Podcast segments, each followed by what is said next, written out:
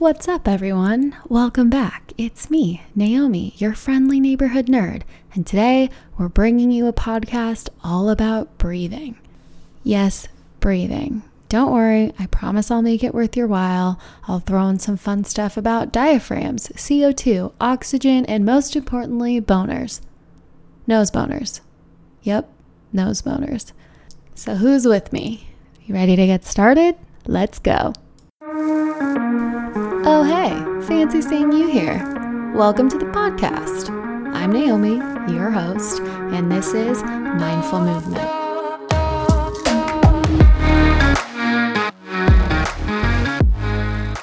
Where we talk about psychology, fitness, nutrition, and how all of those things are kind of the same thing, but not at all, or rather how they're connected. So let's get to it.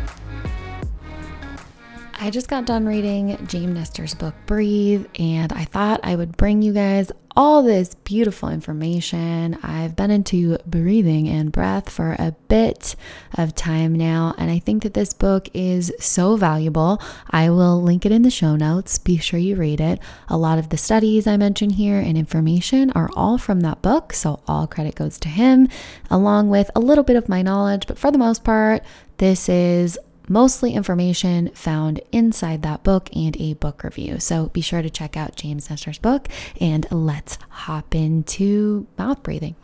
Okay. Are you a mouth breather? Do you know a mouth breather? Do you know what a mouth breather is? Let's talk about it. Mouth breathing is, well, when you breathe through your mouth. And this has some consequences that aren't exactly the best. Some of them are a little more aesthetic. The jaw drops down, the palate narrows, there's crowding in the teeth, and you kind of lose your chin, which, well, everyone needs a chin, I guess, maybe not. So you lose your chin, your face kind of starts to slope down, and you lose your cheekbones, and your whole entire face just kind of gets really long and oval shaped. If you look at yourself from a side profile, you'll notice that your jaw slopes inwards towards the midline of your body. And it doesn't kind of jut out. You're almost the polar opposite of Jay Leno. So, if this is you and you cannot breathe through your nose, you might be a mouth breather. Well, you're probably definitely a mouth breather. But there's hope. We can train you to breathe through your nose. Hopefully, I can guide you through why it might be a better idea to breathe through your nose. And I hope that by the end of this, you just love noses as much as I do. I might even give you a nose boner. Speaking of nose boners, let's talk about Dr. Harvold. He's a dentist, and in 1981, he published a monkey study. He took a bunch of monkeys with beautiful, perfect, symmetrical faces, beautiful, perfect jaws. They had chins, cheekbones, and nice straight teeth. No, he didn't hunt for perfect monkey faces. This is just something that happens in the animal kingdom, and it's kind of weird that humans need braces and orthodonture. So he thought something was amiss here, and he did an experiment to prove it. He plugged their noses with big silicone plugs, and obviously no air was getting in. As a result, they started breathing through their mouths. Guess what we saw? Yes, it's true. They started getting crowded, crooked palates and teeth. Their beautiful chins started to slope in towards their face, and their cheekbones kind of sank away. The broadening through the face was gone, and they were breathing through the mouth. We also saw the tongue get thinner, and the overall health of the monkeys seemed to suffer. At the end of the experiment, they eventually removed the nose plugs, and with enough time, Harvold's monkeys did recover. Their teeth even went back to how they were before. The broadening in the face came back, the cheekbones, the chin, and good-looking monkeys all over again. So, what can we learn from this? How does this apply to us? And does it even matter? course it matters. Why else would I be talking about it? Join me on this journey while we learn why your nose is the superior breathing mechanism. The nose, the glorious, glorious nose. Admit it, raise your hand if, don't raise your hand if you're driving, but raise your hand if you have ever taken your poor little nose for granted. He's a good guy. Give him a little pat, you know, boop him. Tell him you like him. So why our nose is important. Noses are incredible. They are aligned with the same tissue that covers the clitoris, the penis, and the nipples. So what does that mean? They're meant to engorge with blood. This allows us to go through something called nasal cycles. But first, let us talk about nose boners, the glorious nose boner, where when one is turned on, their nasal passages engorge with blood, their nose becomes stiff, hence the boner part.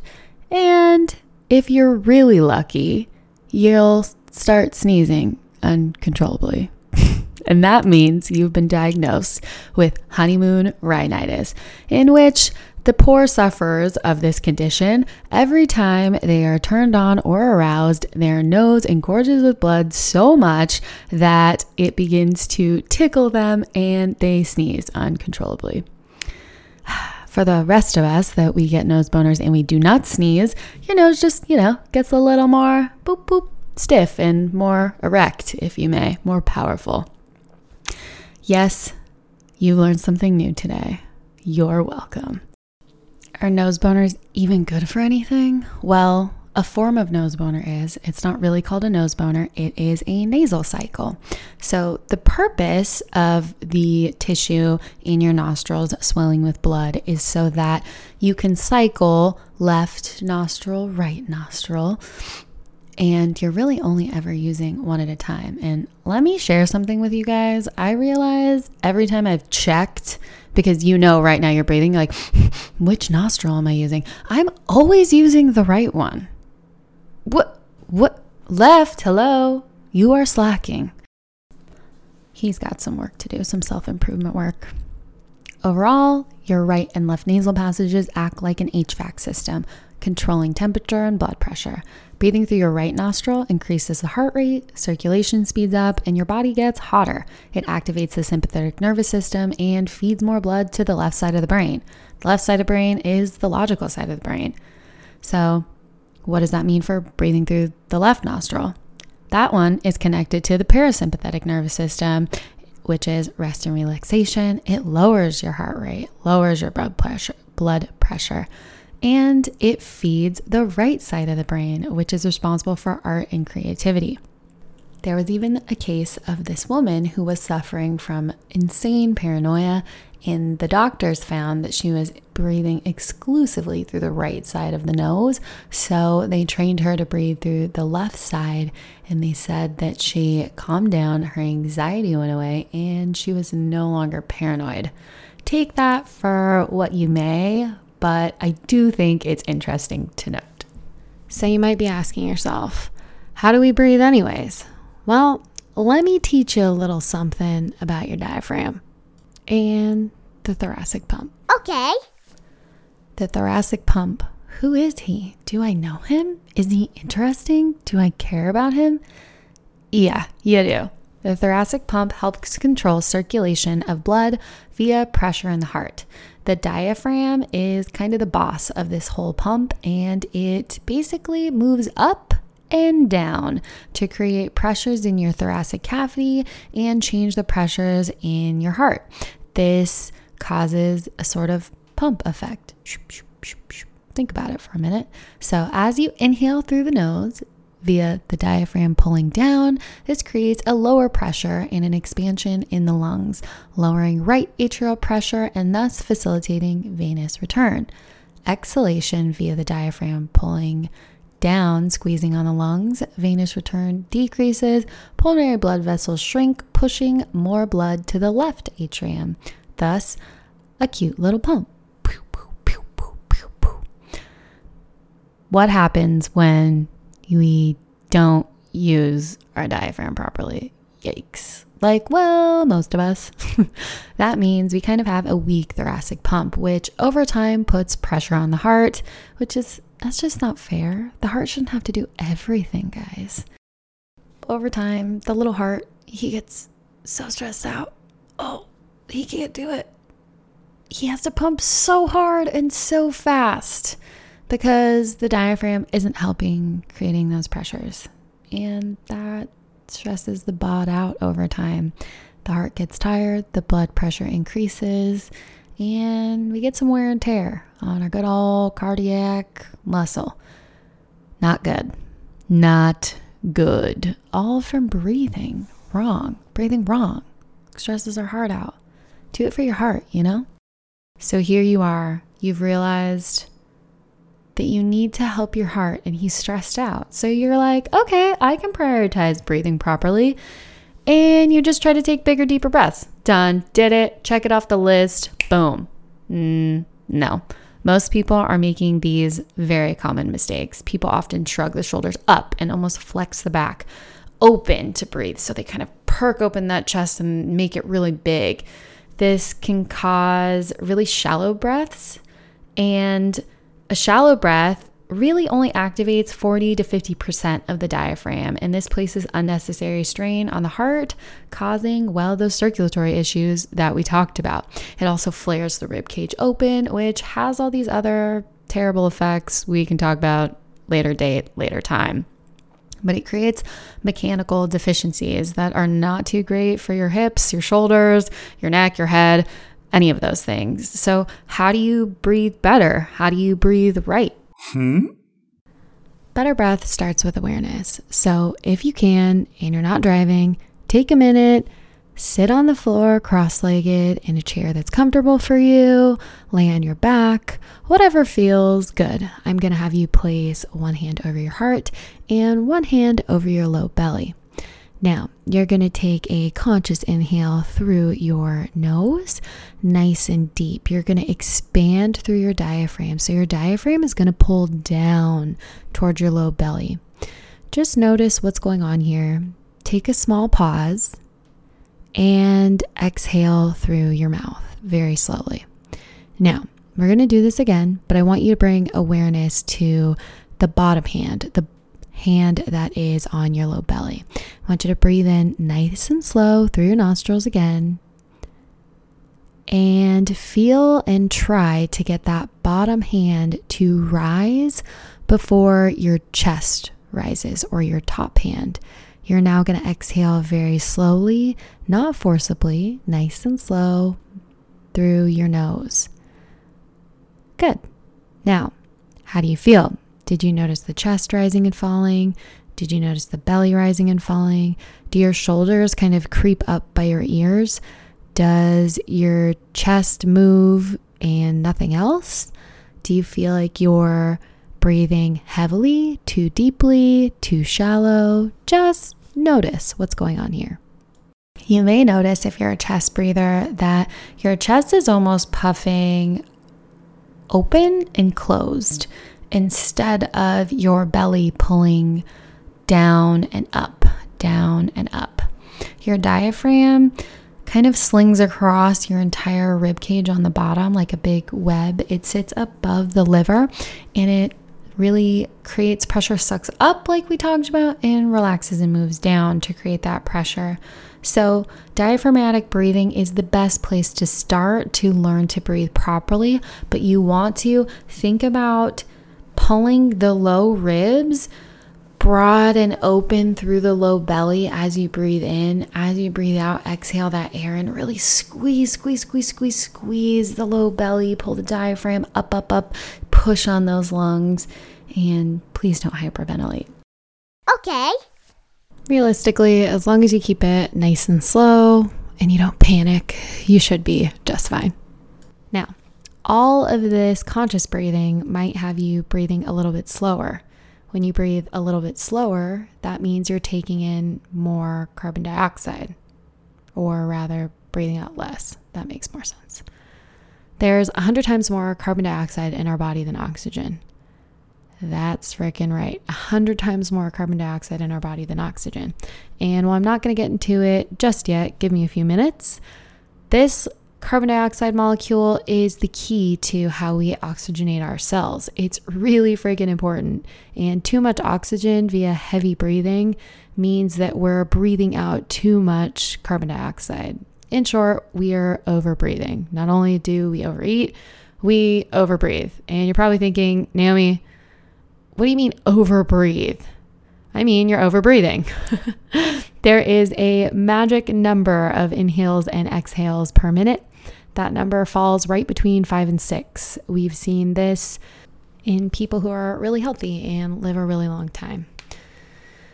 Believe it or not, we take around 25,000 inhales and exhales per day. There's even some belief by old school yogis that we only have so many breaths. So breathing slower means we'll live longer. Take that again for what you may. So how come we have more CO2 than oxygen? That goes back to what I was saying in the beginning, that CO2 is really important to how oxygen gets in the cells. As we inhale through our nose or through our mouth, preferably through our nose, our breath travels down and it's split into our right and left lungs. It's pushed down into our alveoli. These are those little cells that are kind of branched off. They have a ton of surface area, but they don't take up a lot of space. Think of a sponge. The alveoli transfer the oxygen to red blood cells, which contain little rooms for the oxygen called hemoglobin. This hemoglobin houses oxygen molecules. The red blood cells travel through your bloodstream and that perfuses into your tissues. Once it reaches your tissues, they allow oxygen off and carbon dioxide on. A sort of molecule swap. Once filled with CO2, the red blood cells will head back to the lungs and will make the trip all over again. This is important to know because everyone's always focused on oxygen. Oh, breathe more, breathe deep. But we can't utilize that oxygen if we don't have the CO2 to perfuse the oxygen. Taking in extra oxygen doesn't do much. You just kind of breathe the extra oxygen back out. You need the CO2 to be able to swap. Remember the molecule swap? Because oxygen and carbon dioxide exist in homeostasis, they need to be in the proper balance. If there is no CO2 to help offload oxygen, the tissues can't use it. Like I said before, you just breathe out the extra oxygen. Slower breathing means a better balance of O2 and CO2. If you guys have ever seen Wim Hof or even a free diver or when you're a little kid, how they teach you to hold your breath is you do this sequence of inhales and exhales to build up CO2 and oxygen in the blood, and then you hold it. Some people might notice tingling, headaches, ear ringing, all that fun stuff. That's all just symptoms of higher levels of CO2 that you're probably not used to. But in having those higher levels of CO2, you're actually causing more oxygen to perfuse the tissues. Don't get it twisted. Oxygen is important, but CO2 is just as important. This is really highly misunderstood. And I think that it's really important to note for us to gain an understanding of our breathing and why it's not just about oxygen. If you remember in the early 2000s, it was really cool to sit at an oxygen bar. You weren't perfusing any of the oxygen, so it was kind of useless. Now that we understand the importance of carbon dioxide, we can talk about breathing less and some of the ways and the theories around breathing less, since that has a lot to do with CO2. Konstantin Buteyko is the developer of Buteyko Breathing, but there's lots of methods that include this breathing less method. This is just the one that I'm choosing to talk about, and I believe James Nestor did a really good job in the book, or his book, Breathe, talking about it. So Konstantin Buteyko was a pulmonologist born in 1923. He later attended medical school, and in his time there treating patients, he found that they often had shallow, frequent breaths. In other words, they were breathing too much. It seemed like the sicker the patient, the worse the breathing pattern, or the more they were overbreathing. They often had high blood pressure, a condition in which Buteyko suffered from himself. When he was 29, he had a systolic BP of 212, and the doctors only gave him a year to live. It gave him debilitating headaches, heart pain, and he could really feel the effects of his high blood pressure. For reference, the ideal range for your systolic BP is 120. Again, his was 212. No medications really seemed to help, so he began to experiment on himself, taking his observations from unwell patients, seeming that they overbreathed. He tried to breathe less. He also noticed that he was breathing from his mouth, so he closed his mouth, did a small experiment, and started breathing less. He noticed that his headache went away and his chest pain also went away. And then he returned to his normal breathing pattern, and the pain returned within 5 breaths. He hypothesized that hypertension was not the cause of heavy breathing, but instead heavy breathing was the cause of his hypertension. Heart disease is, after all, a circulatory disorder. As we learned earlier, the thoracic pump via breath controls how hard and how fast our heart pumps. Make sense? Now, before I talk about asthma, I want to preface this with, I don't have asthma. I've never had asthma. But when I was a kid, I remember sitting in the doctor's office, reading a pamphlet about asthma, and I remember it stating on there that we didn't really know a lot about its causes, and there's lots of theories around it. The one that I'm explaining right now as a solution to asthma or a way to ease the symptoms, it's just a theory. Take it with a grain of salt. If you do have asthma, I do recommend that you try it so long as you feel safe, but let's dive in. So Buteyko believes so strongly in breathing less that he even said asthma was just a symptom of having low levels of CO2. The airways begin to close as the body's reflex and its way to try to regulate slower or breathing less. Makes sense, right? Airways constrict, that gets less oxygen and breath down to the body, and that's our body's only real way of controlling how we can breathe less. So that was a theory he had, and it was a little wonky, a little off the walls, and for that and a few other reasons, most of his methods have basically been dismissed by modern medicine. I still think his breathing method is completely worth a shot, and there are a few researchers still studying breathing less, whether it be Buteyko's methods or a similar breathing method, but what they all have in common is that breathing less is the foundation of the method. No one really knows why breathing less is so effective in treating asthma, but it definitely seems to help in treating asthma and other respiratory issues. One theory states that breathing too much means expelling too much CO2. This in turn makes our blood pH more alkaline and moves us out of our sweet spot, or our blood pH of 7.4, which is where most cellular processes take place. The body will do anything it can to regulate the blood pH, even releasing bicarbonate via the kidneys in a process called buffering. Too much buffering over time depletes the body of essential minerals like magnesium, potassium, phosphorus. Does that make sense? So where do you guys think minerals are stored in the body? One of those main places are bones. And in buffering, our body also releases all of these important minerals along with it to be able to release the bicarbonate. So just another reason why we need to get in as much magnesium as possible, because this in theory means that we can breathe ourselves into osteoporosis and an increased risk of bone fractures. And it really puts us at a very high risk of decreased levels of magnesium, which just in general can wreak havoc on our bodies. I'm an advocate for eating as much natural magnesium as you can, taking Epsom salt baths. Those of you who do not know, Epsom salt is just magnesium, and supplementing if you need to. I personally supplement, but long story short, you can breathe yourself into a mineral deficiency, and those minerals come from our bones. And everybody needs bones. If you didn't have bones, you would just be a big lump. And no one wants to be a big lump. All right, everybody. This episode has been probably very content heavy. So I'm going to cut this one pretty short, under 30 minutes. I'm going to call this a part 1. Join me for part 2 as we go a little more in depth about airways and why chewing soft food really sets us up for failure and how that's connected to breath. And we'll dive deep into different breathing methods. I think that will be fun, unless everyone hates this episode. then maybe I won't make a part two, but I'm probably going to do whatever I want. So thank you for joining me today. I love and appreciate you all. Have a beautiful today, and we'll see you next time.